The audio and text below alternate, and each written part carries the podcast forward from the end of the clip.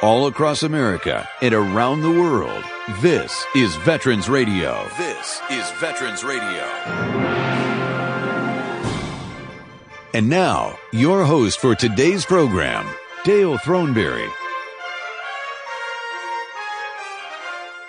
Welcome to Veterans Radio. My name is Dale Throneberry, C W two type helicopter pilot, Vietnam, nineteen sixty-nine.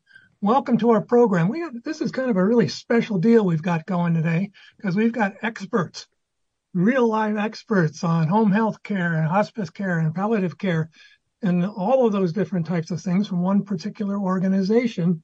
So uh, if you would like to, if you have any questions and you would like to get some advice, you can call us here on Veterans Radio. The number is seven three four, eight two two, one six zero zero. seven three four, eight two two, one six zero zero.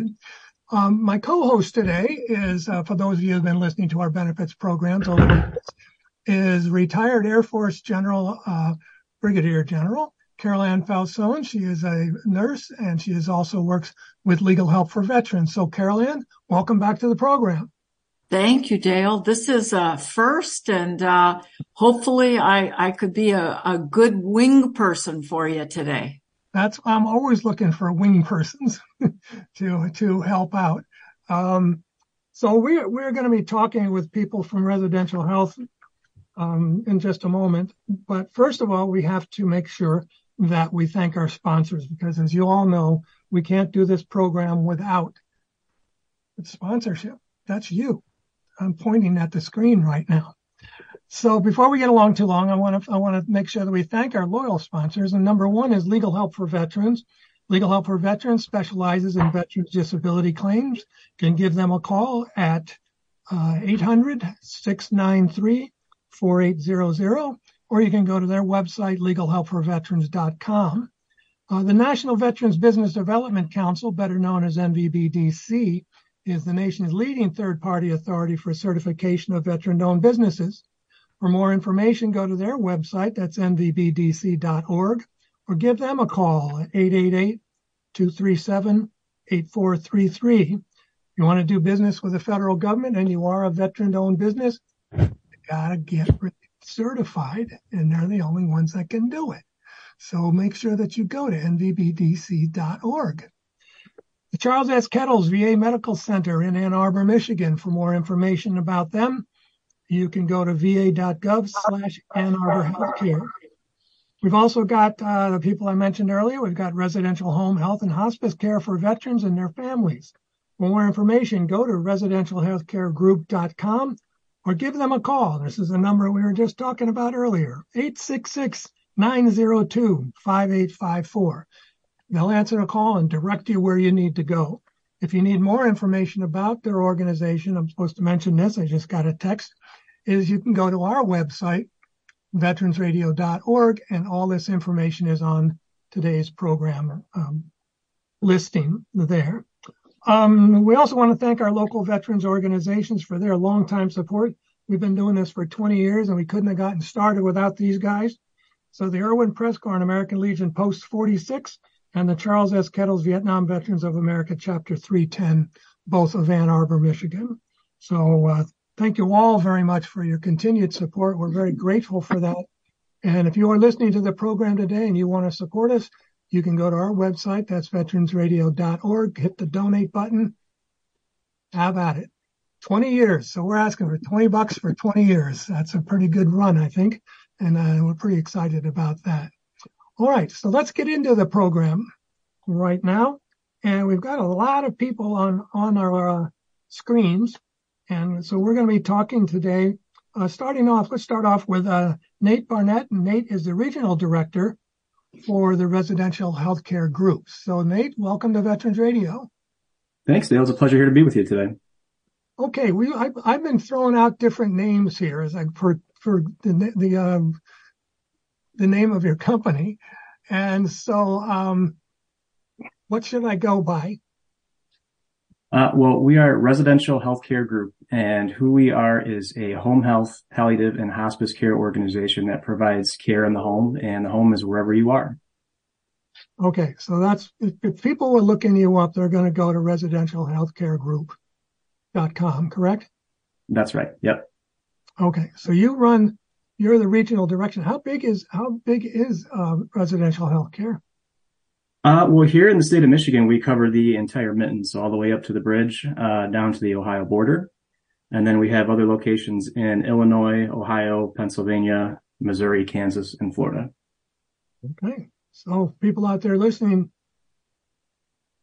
they're everywhere. They're everywhere, which is great, which is cool. And, and Dale, you know, with the cost of healthcare, this is really significant because people want to remain at home. They want to remain at home with their families, and residential is, is a really good, um, business. It's a really good service because Nate, um, correct me if I'm wrong, um, but aren't you also affiliated with, um, the V A, um, also across the region?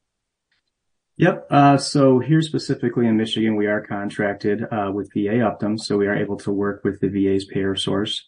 Um, the way we are structured to work with our V A hospitals here in Michigan is that we have transition nurse liaisons assigned to each of the hospitals that work with the Office of Community Care, uh, to get veterans, um, home if they're discharging, or to get them the services that they're needing if they've seen their V A P C P.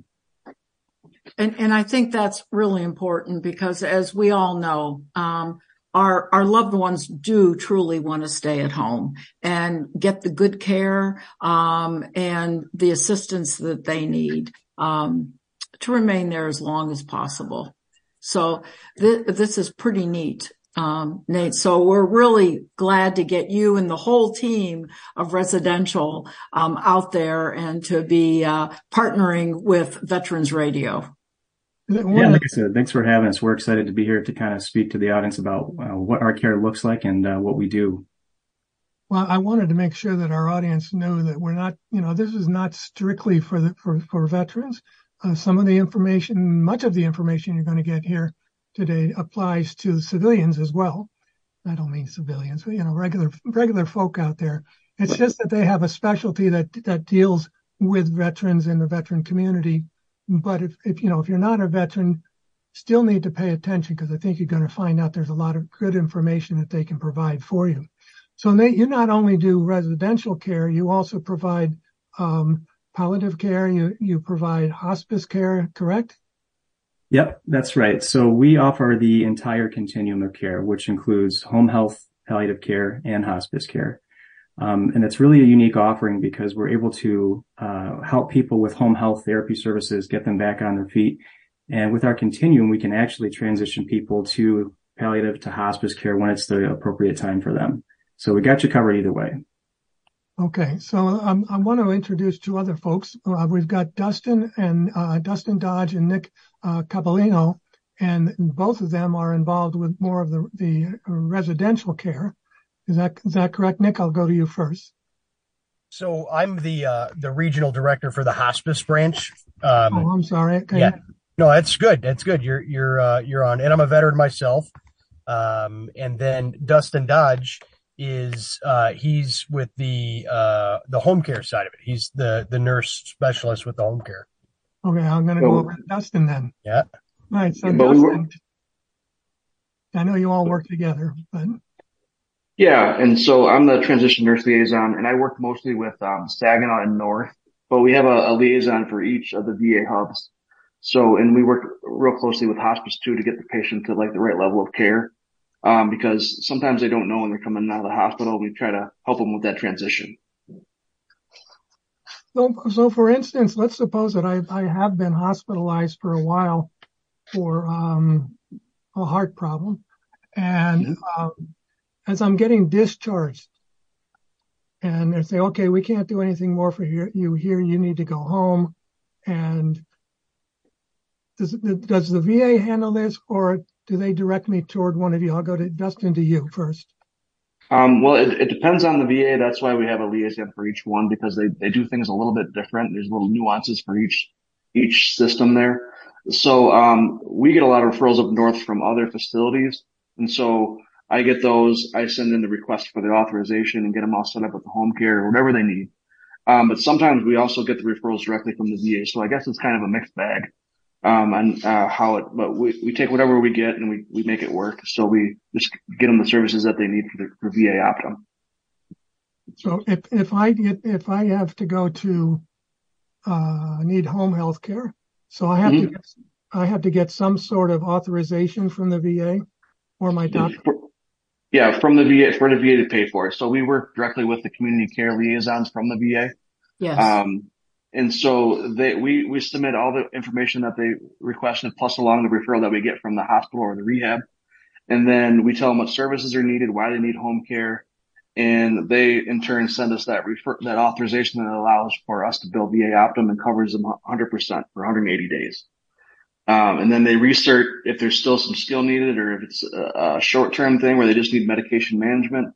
They'll go once a week to fill up a pillbox. And uh, so it's really geared to whatever they really need. Um, and then we also work with uh, the home-based primary care, too. So, like, uh if a home-based primary care nurse from the V A is going out, we'll stop nursing, but we'll continue therapy and we'll just supplement what they aren't able to, you know, cover in the area. Does that make sense? So Dale, I think this is why it's really important in some of our other programs that we talk about.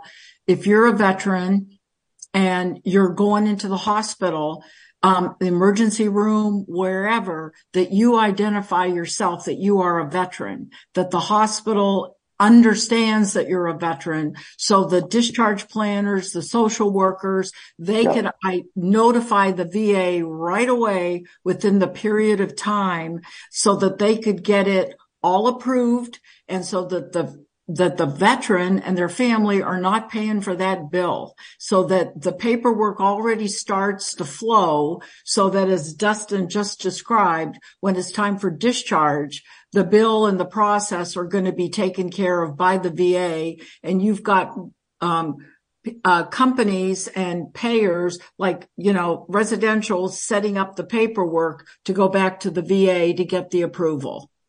So I think yeah, that's really important. Yeah, and it's it's really easy too. I'm I'm a veteran myself, and so um, unfortunately, I had to go to the E R a couple months ago for something, and you just say V A Optum. There's a number they call, an after hours number, and it, it's all taken care of. It's really it, people don't know about it, so that's the key. Really getting them informed and what what the options are. Right, I think that that is obviously really important. That whenever whatever hospital you go to, uh, to make sure that you know you let them know that you are a veteran.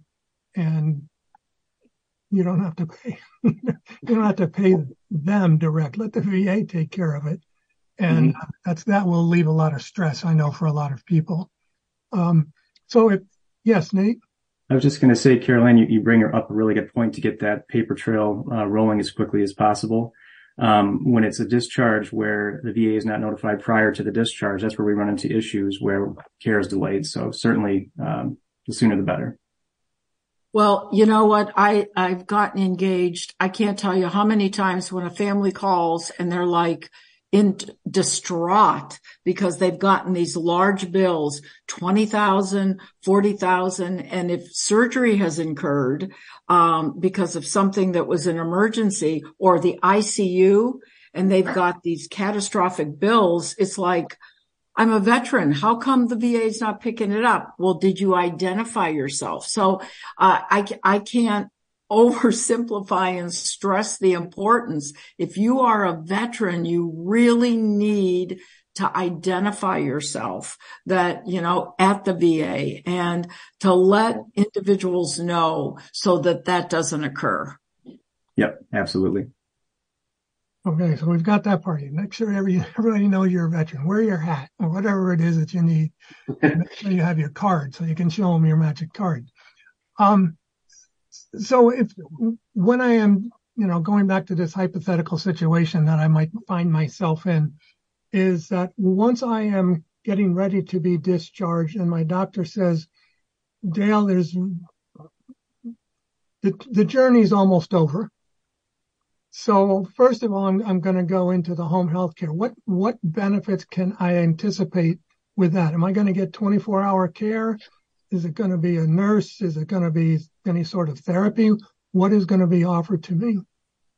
So uh, with home care, it's more of a, a, a short-term kind of focused approach um, to get patients or veterans back to their baseline that before they, whatever happened, happened. So, um, say they had a, a heart attack or a stroke. We're really trying to determine what their previous baseline was.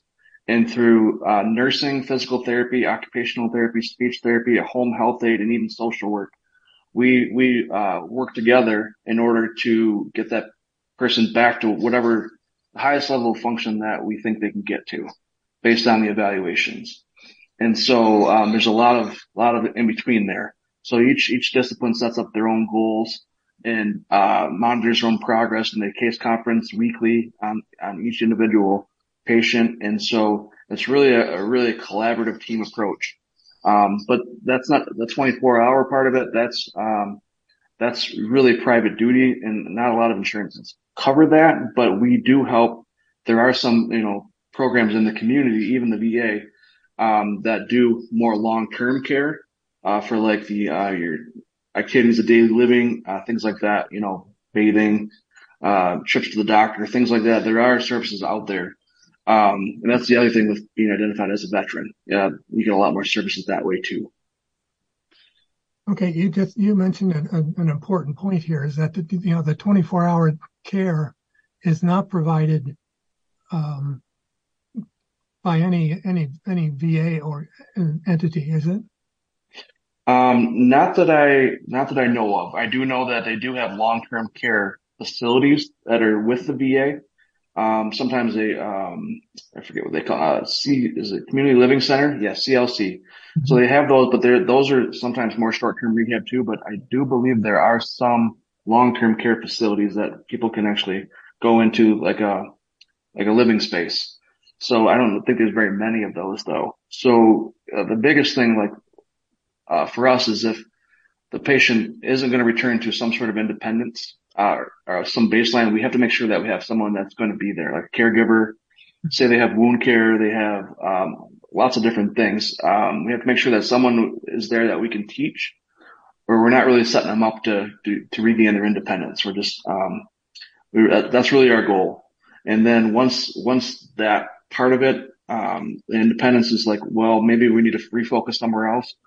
We bring in either our Journey program, which is uh, like a like a middle ground that helps us decide what do we want to do? Do we want to keep going back to the hospital, or do we want more palliation?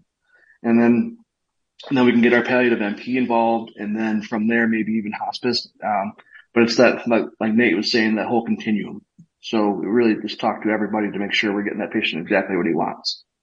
So Dustin, um, help me please, um, understand, uh, in our audience. So I've just come out of the hospital, as Dale described. Let's say, um, I had a stroke. Um, yeah. That seems to be recently what I'm hearing. And, um, you get involved and you come and evaluate me, and you've just, um, talked about a lot of disciplines, the, the yeah. P T, the O T, um, nursing, um, a home aide. How many hours would you say, and how many weeks might the insurance company approve me to come in? Two weeks, four weeks to get me back, um, to how I was functioning? What, what on average would I be looking at?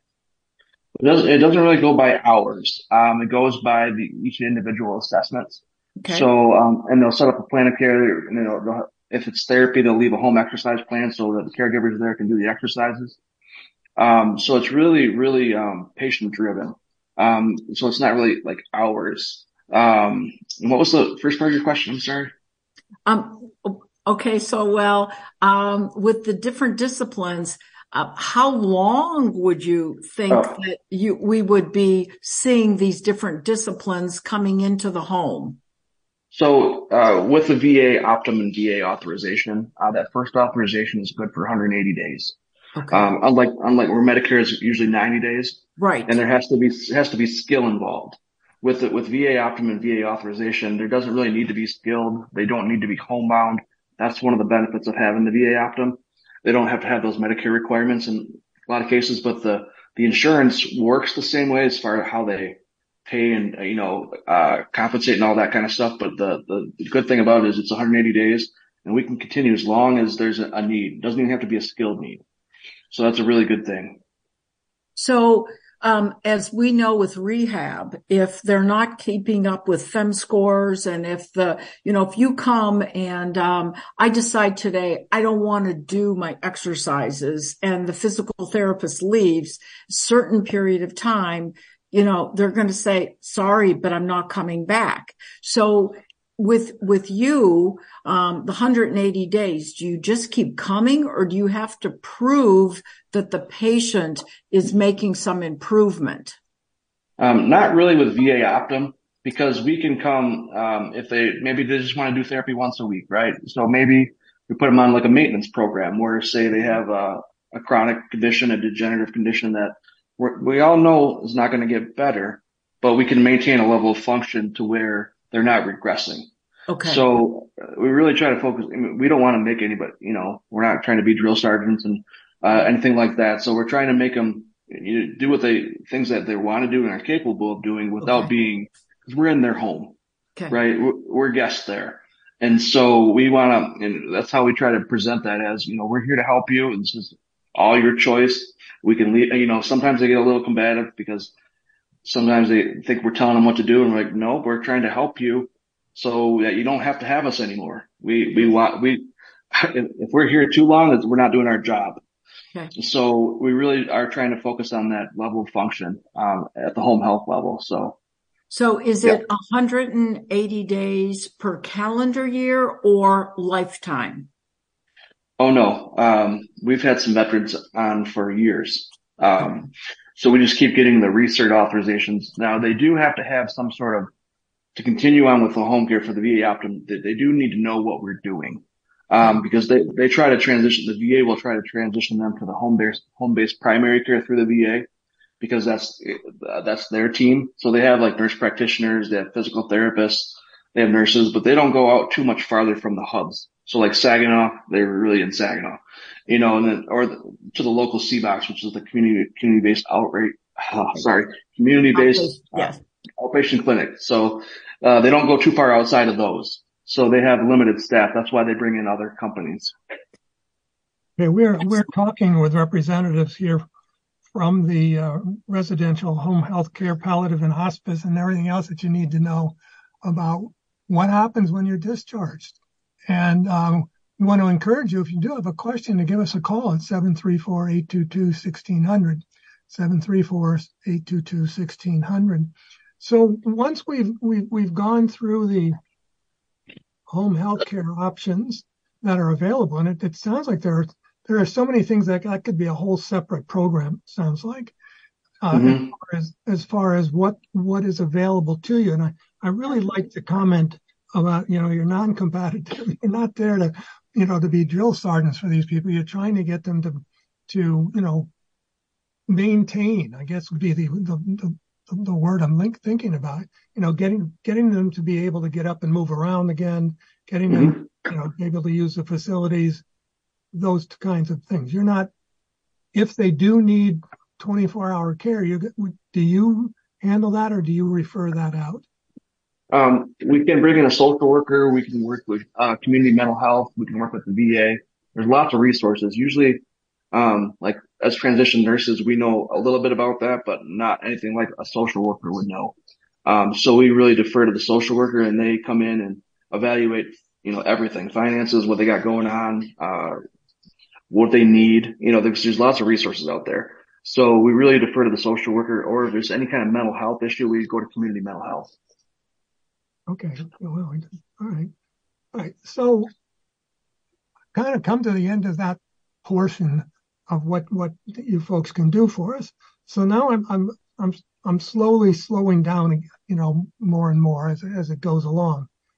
How do, where, where, where is the point where hospice comes into play? And I'm going to move over to Nick on this one. Sure. So Nick, yeah. Where do we go from here? Yeah. So usually there, you know, once you've kind of gotten to that point, uh, your doctors are getting involved, involved, whether it's your V A docs or if you've got some community docs. Um, and they, the Medicare ruling says, and I, and I'm going to, you know, you can't see me on the radio, but I'm putting this in air quotes, right? Um, you know, if the doctors agree that if your terminal condition if the prognosis were to proceed the normal course, you'd have about six months to live, right? And I put normal in air quotes because everybody's different, right? Somebody with C H F, um, you know, they, uh, you know, we get to that normal stage and they would say, hey, six months to live. Uh, we've seen some people pass, you know, pretty quickly. We've seen other people go on for years. A couple of years, we've had some people on hospice services. So, you know, I put that in air quotes because everybody's different. Everybody kind of progresses at different rates and stuff. So um, if we get the referral from the doc, uh, you know, to please eval and admit for hospice if appropriate, what we then do is we uh, we collect all the paperwork from either the V A or from the community doc. Um, and then we we get that into our office and we send a nurse out to do a start of care or an evaluation to make sure that the patient is medically appropriate for hospice, right? And there's a lot of folks that are, they meet that, um, the medical, you know, uh, uh, terminal diagnosis, but they're not, they're not mentally there yet. Meaning, um, they may be, they may totally qualify in that for that last six months, but they have to be, um, to the point where they're not seeking any more aggressive treatment, right? So for example, if you had cancer, right, and it's stage four and it's metastasized, you're no longer seeking the um, the chemo, the radiation, or any more of that aggressive type treatment. You're you're choosing to be um, as comfortable as possible for as long as possible, and get as much of the quality of life out of that, however long that is, whether it's a couple weeks, six months, or a couple years. You're you're getting as much of that out of that that um, that last stage of life as you possibly can. So we get we get that paperwork in and. And um, when somebody's deemed appropriate, there's um, we have a, um, a a nurse that will uh, come out and see the patient. Now that everybody's plan of care is different too, right? So some people um, some people need a nurse's visit once a week. Some people need nurse's visits two to three times a week. You know, everybody's got a different plan of care set up. But you get a nurse when you're on hospice. Um, you also get a home health aide. Um, and that's, again, that's the plan of care for that is established between the nurse and the family. And, and, uh, we also have medical directors. We have our own M Ds that are part of the team that oversee the plan of care as well. Um, uh, social worker, we got a medical social worker, uh, massage therapy, music therapy. We've got a volunteer services, which Leah heads up. We've got a whole bunch of different things that we can offer. We really bring, bring Um, a really highly specialized quality team together to really help not just that patient, right, but also the family members. Because the family members, it's, you know, this is really taxing on the family members as well. And, and, and so we're, we're there, we're there for them too, right? Uh, a spiritual care advisor. We have chaplains, you know, that's the old term that we, that all of us are used to, especially within the military, right? The chaplains, but we, we call them spiritual care advisors now. So, it's a very highly specialized team that comes together and to keep, again, I can't beat this drum enough, uh, to keep that quality of life uh, for as long as possible and, and uh, to keep them as comfortable as possible. So, so Nick, that was awesome. Um, Dale, I wanted to just say you jumped from Um, I guess, uh, from discharge and working with Dustin. Um, and then you, we jump to hospice, but I, I do believe there's another step in the meantime, and that was palliative. And, uh, before we, we jump to, um, you know, the hospice, Nick, would you say, and is that Michelle or is that Leah? What, yeah. Because we got a couple other members, Dale, on on with residential that uh I think there's some other functions in there. Nick, who would who would deal with the palliative and how would that fit in before we jump to hospice? Well, there's there's on the call today, there's not really, I mean, Nate and all of us kind of specialize in the hospice, right? Um okay. or, I'm sorry, not the hospice, but the palliative care. Okay. Um So really pretty much any of us on, on the, on the call can answer it. But, um, you know, typically again, so, um, let's say that there's, there may not even be a, a terminal condition that's, um, uh, you know, it can be a, an acute condition. It can be a chronic condition. Um, but it's something that's got some really uh, uh, unmanaged, a lot of unmanaged symptoms, maybe a lot of pain, um, yes. stuff like that. So what we have is we have nurse practitioners um, that can come out to the house, and we're really trying to help manage those uh, those symptoms uh, to keep, again, to keep the patient as comfortable as possible uh, in their homes for as long as possible. Um, the unique bridge with um, the palliative care is that Uh, you may have a terminal condition, right? Let's go back to the cancer, right? Just as an easy one. You may have a terminal condition like cancer, um, but you don't want to stop seeking that aggressive treatment yet. You still want to be going for the chemo and the radiation. You're still seeking that aggressive treatment. So you're not really appropriate for hospice yet, right? Um, but that's where our palliative care team can come in and really help with those symptoms that come up uh, from whatever that acute or chronic condition is. Um, but you can still seek your, your aggressive treatment, um, with your, with your, whether it's with the V A or with your other hosp- hospital organization that you're going to. And, and I think the information that you've provided, and Dale, I think you brought it up in the very beginning. Um, all the information that all of you are providing, it's great for a veteran, but it's great for any citizen, any individual out there to be listening and to call residential, because it could help anybody going through any disease, any pain element. Um, and so it could help your family. So please keep that in mind. And if you do have a question, even if you're not a veteran, please call in and ask um, the team a question. I'm going to... Yes, and that number is seven three four, eight two two, one six zero zero. Um, residential's number uh, is that you, you know, I want you guys to give listeners to give them a call if you want to get more information. Uh, that's eight six six, nine zero two, five eight five four, and they will then direct your call to wherever you need to go. Um, Michelle uh, Bedford is, is one of the hospice special, specialists, and so I wanted to bring her on the line along with Leah Farber, who is the uh, also at hospice and talking about volunteers.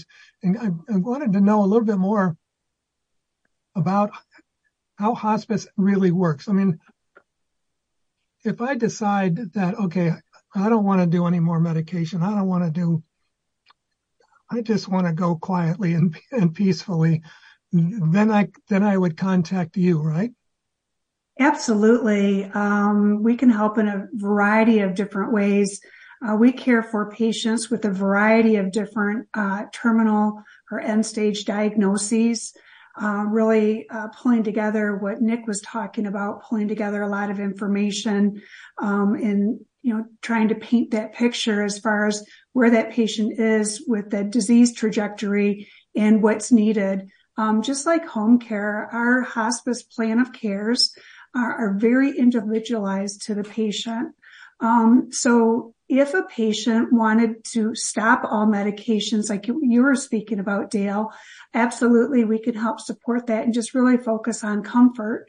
Um, but a lot of time and education goes in with the patient and family talking about medications, uh, desired effects, to help them make that decision whether they wanted to continue on particular medications and or stop. Um, there are times when maybe they're seeking treatment outside of that terminal uh, diagnosis, uh, maybe going on what Nick was saying, uh, just to keep things really simple uh, for a cancer patient, uh, maybe a lung cancer, but is also seeking dialysis. Uh, we can help support that also. Um, so I always like to explain, um, the hospice plan of care is all different varying shades of gray, because it is so individualized to meet that patient's need or desires. Okay. I mean, it's everything. It's, it sounds like what residential does, and it is that everything is individualized. It doesn't make it, you know, there's no first you do this, then you do this, and then you do that. Everything comes in. And if I have a question, you can answer. I thought, one of the things that I feel is so important is your, the idea of supporting the family. And Leah, I'm going to ask you to jump on the line here, since I know you work with volunteers as well, is how do we get the, you know, the family has to be included in all these decision-making process, processes. And so what is it that you would do to help the family out? Well, what we try to do is we we really try to focus on the quality of life and the comfort care, not only for the patient, also for the caregivers. We are a part of a program called We Honor Veterans, which is, it originated through the National Hospice and Palliative Care Organization, and they work in collaboration with the Department of Veteran Affairs.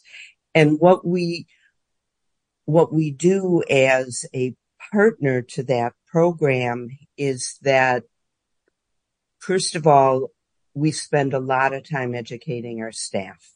We do a lot of educational presentations around P T S D in veterans. We have a whole series of courses we offer specifically on v- Vietnam veterans. And we really, we really work hard at having our team, our clinical care team, really feel confident in being able to work with people who, who are a part of a military culture. And so a lot of education is involved in that. In addition, we also try and do presentations and outreach to our veteran organizations. Um, You know, I don't think it comes as any surprise that um hospice isn't easy to talk about for most people. And yet there is so much available to be able to support the families and to be able to support people and offer them. I had a brother-in-law who was bedbound and on hospice for two and a half years, and we couldn't have done it without hospice. I mean, they were there for us.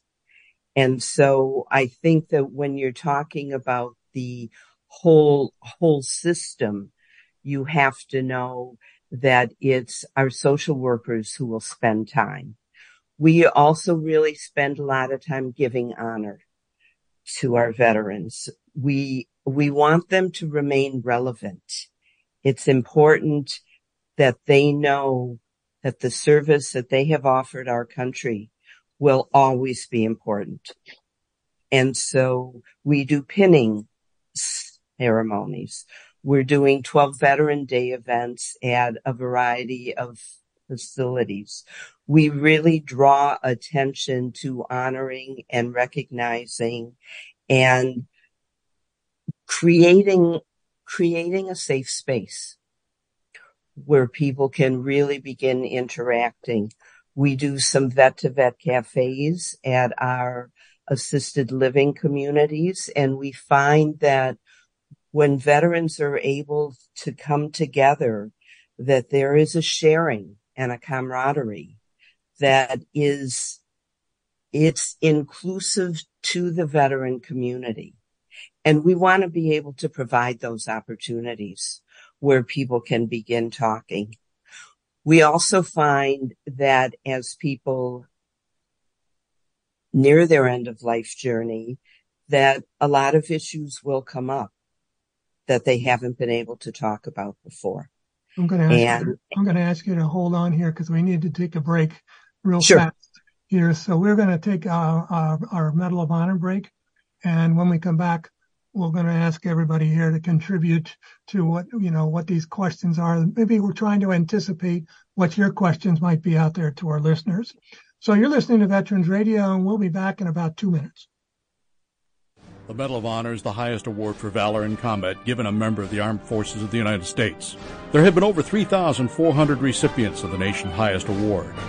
This is one of them. Private First Class William Thomas lost both his legs to an explosive charge thrown by Japanese soldiers in the Battle of the Philippines, but refused medical treatment. Details after this. If you have a V A claim denied by the Board of Veterans' Appeals, contact Legal Help for Veterans at one eight hundred, six nine three, four eight zero zero. They're experts in handling cases before the U S Court of Appeals for Veterans' Claims. Their number again, one eight hundred, six nine three, four eight zero zero. Thomas was a member of the leading squad of Company B, which was attacking along a narrow, wooded ridge. The enemy, strongly entrenched in camouflaged emplacements on the hill, directed heavy fire and hurled explosive charges on the attacking riflemen. Thomas, an automatic rifleman, was struck by one of those charges which blew off both his legs below the knees. He refused medical aid and evacuation and continued to fire at the enemy until his weapon was put out of action by an enemy bullet. Still refusing aid, he threw his last two grenades. He destroyed three of the enemy after suffering the wounds from which he died later that day. The effective fire of Thomas prevented the repulse of his platoon and assured the capture of the hostile position. The Medal of Honor series is a production of Veterans Radio. Military veterans touch everyone's life. I'm guessing right now you're thinking of a veteran, a close friend, relative. Maybe it's you. Even the toughest of us sometimes need help, but don't know where to turn for support. You don't need special training to help a veteran in your life. We can all help someone going through a difficult time. Learn how you can be there for veterans. Visit veterans crisis line dot net. veterans crisis line dot net. A message from the U S Department of Veterans Affairs. We're back here on Veterans Radio, and we're talking to the entire company, I think, of the Residential Healthcare Group. Uh, which is a great opportunity for us to get this information out there about whether you need home health care, palliative care, hospice care, all the different things that are available to you, and the special kind of an upgraded system that the V A offers um, with extended care, which I, I found really interesting. Um, I'm going to go back to Nate for just a second here to um, kind of figure out what we can do. So the question that I have is, can I do all of these at once, or am I kind of limited? Can I can I do home health care and hospice, or can I do home health care and palliative care? You know, what is what are my choices? Well, uh, traditionally, it, it, it's kind of a one or the other scenario uh, where Medicare is not going to pay for uh, aggressive treatment and then also hospice. Um, there is a unique benefit that is offered through the V A called concurrent care. Um, and the purpose of concurrent care is so that a veteran does not have to make that choice between giving up on that aggressive chemo uh, treatment and go to hospice. Uh, it's a difficult decision for a lot of patients to have to make that choice. Uh, But concurrent care allows for a veteran to receive actually both. And it's, so that's kind of a unique, be- uh, unique benefit that is offered to specifically veterans. Okay. I think the neat thing, Dale, that we're hearing today it, with residential is you've got experts before us that they've been talking, Dustin, Nate, Leah, Michelle, Nick, that they talk to one another. And if we get a patient, they get a patient, they talk, they understand the patient, the needs of that individual, whether a veteran or a lay, um, citizen that needs help, and they talk among themselves to try to find out what is the best plan between the social worker, the nurse, to try to help and see how they could help that individual. And I think that's really important. Um, talking to the family, as Leah talked about, um, where does that individual need to be in their continuity of care to try to get them to the quality of life that they need to be. Um, and palliative, you know, I, I think as a nurse, um, and working with a couple patients just recently, I don't think we know, um, and I, Uh, enough about palliative because I've seen it work extremely well just recently, Nick, and I'm glad you're shaking your head.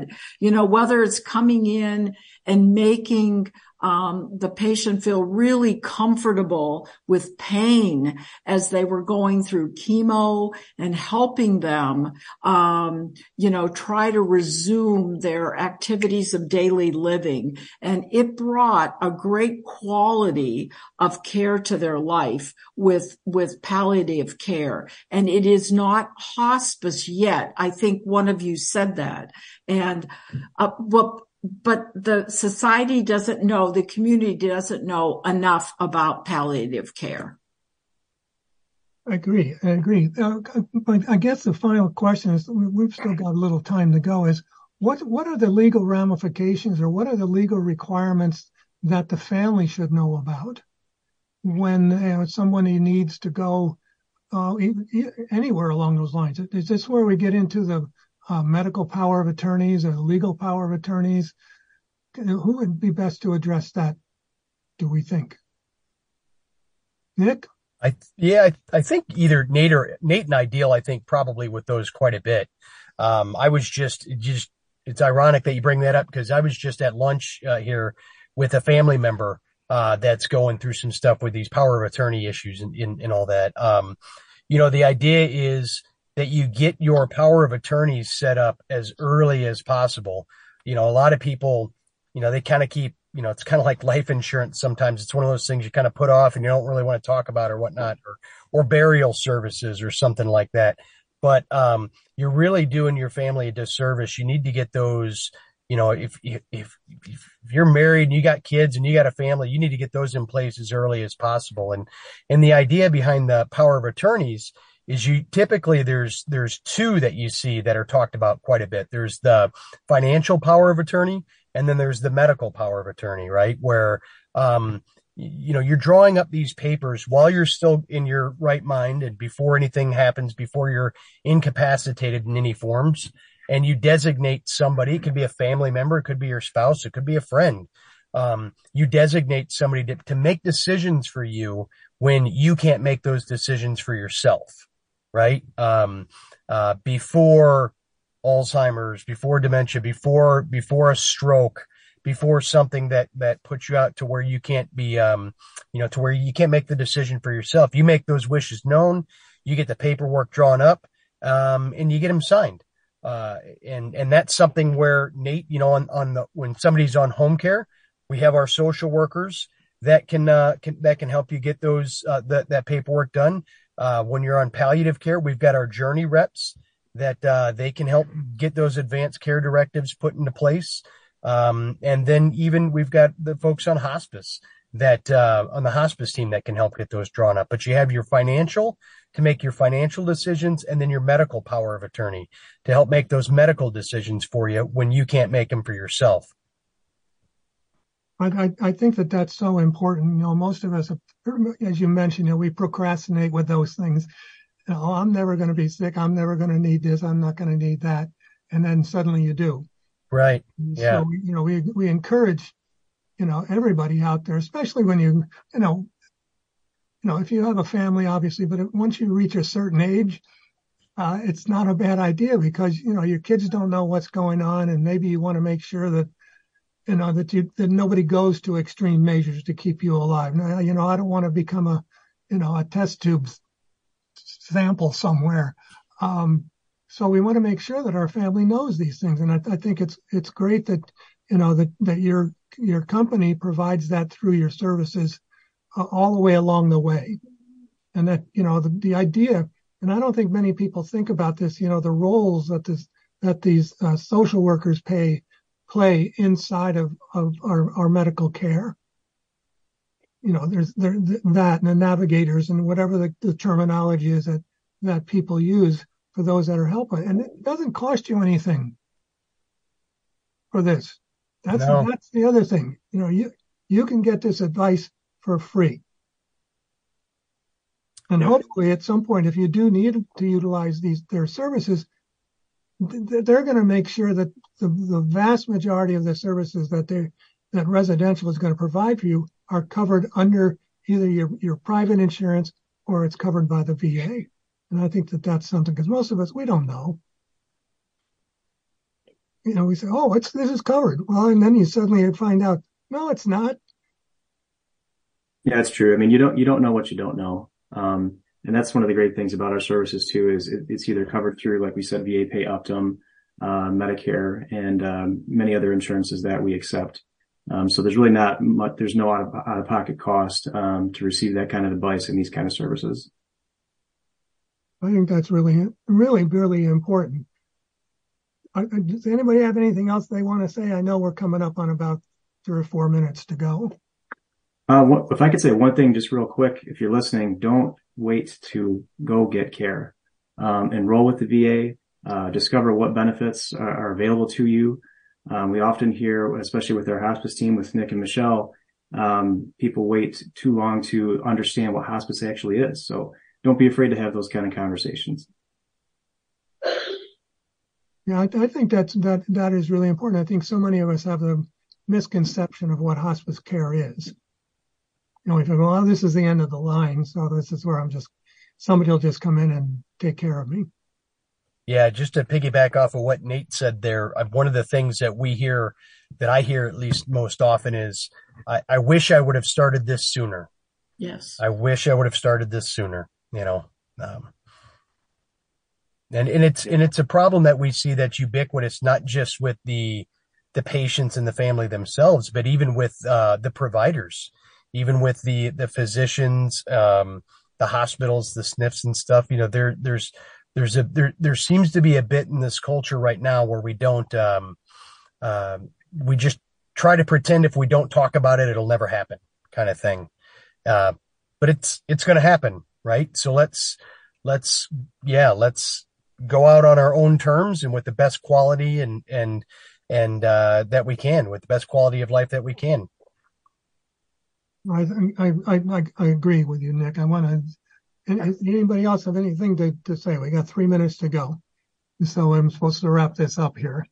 I just, just wanted to say, if I could, you know, circling back to hospice care, um, you know, the goals in care, having those conversations really brings a lot of dignity uh, to the decision, you know, to start hospice and really helping family, the patient, friends, you know, his or her, you know, community come together and rally that support for what's needed. We work really hard, uh, again, with the individualized plan of care to provide exceptional care for pain and symptom management, wound care, uh, you know, artificial feeding, you know, really what those needs are for the patient. Um, so I think sometimes there's a misconception that when they, when people elect the hospice benefit, that everything stops and, you know, the, the care becomes different, and it really doesn't. Uh, care becomes elevated. Um, there's a lot to offer, a whole team there, um, hospice and palliative certified uh, doctors and clinicians. Most beneficial, most informative. We've been talking for the last hour here with representatives of the Residential Healthcare Group. Um, they provide everything Everything. When you're discharged, they've got the information for you. Their phone number, again, is eight six six, nine oh two, five eight five four. Their website is residential healthcare group dot com. Um, they participate with the We Honor Veterans program. Um, they just seem to be doing everything that we can or that they can to help our veteran community. And we're so grateful that there are organizations Uh, like residential healthcare out there. And it's just something that we all need to be aware of. We all need to be, um, take care of it, you know. And if you've got a friend or a family member that is coming up on these decision times, I suggest that you give these folks a call. So I want to thank all of you for being on the program today. Uh, we've had Nate Barnett. Uh, we've had Nick Caballino, Dustin Dodge, Um, hold on, I got to get here. Michelle Bedford and uh, Leah Farber are all being on Veterans Radio today. We appreciate all that you do for the veteran community, and we're hoping to have you back on again. Thank you so much, all of you. Thank you for having us. Thank you. Go Air Force.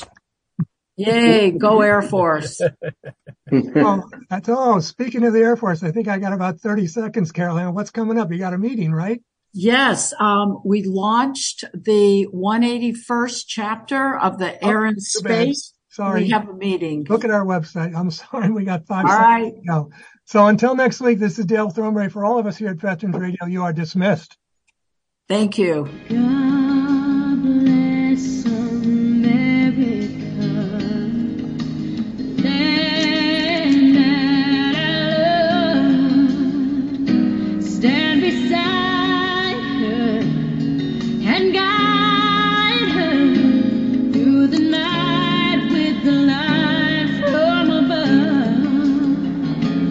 From the mountains ready.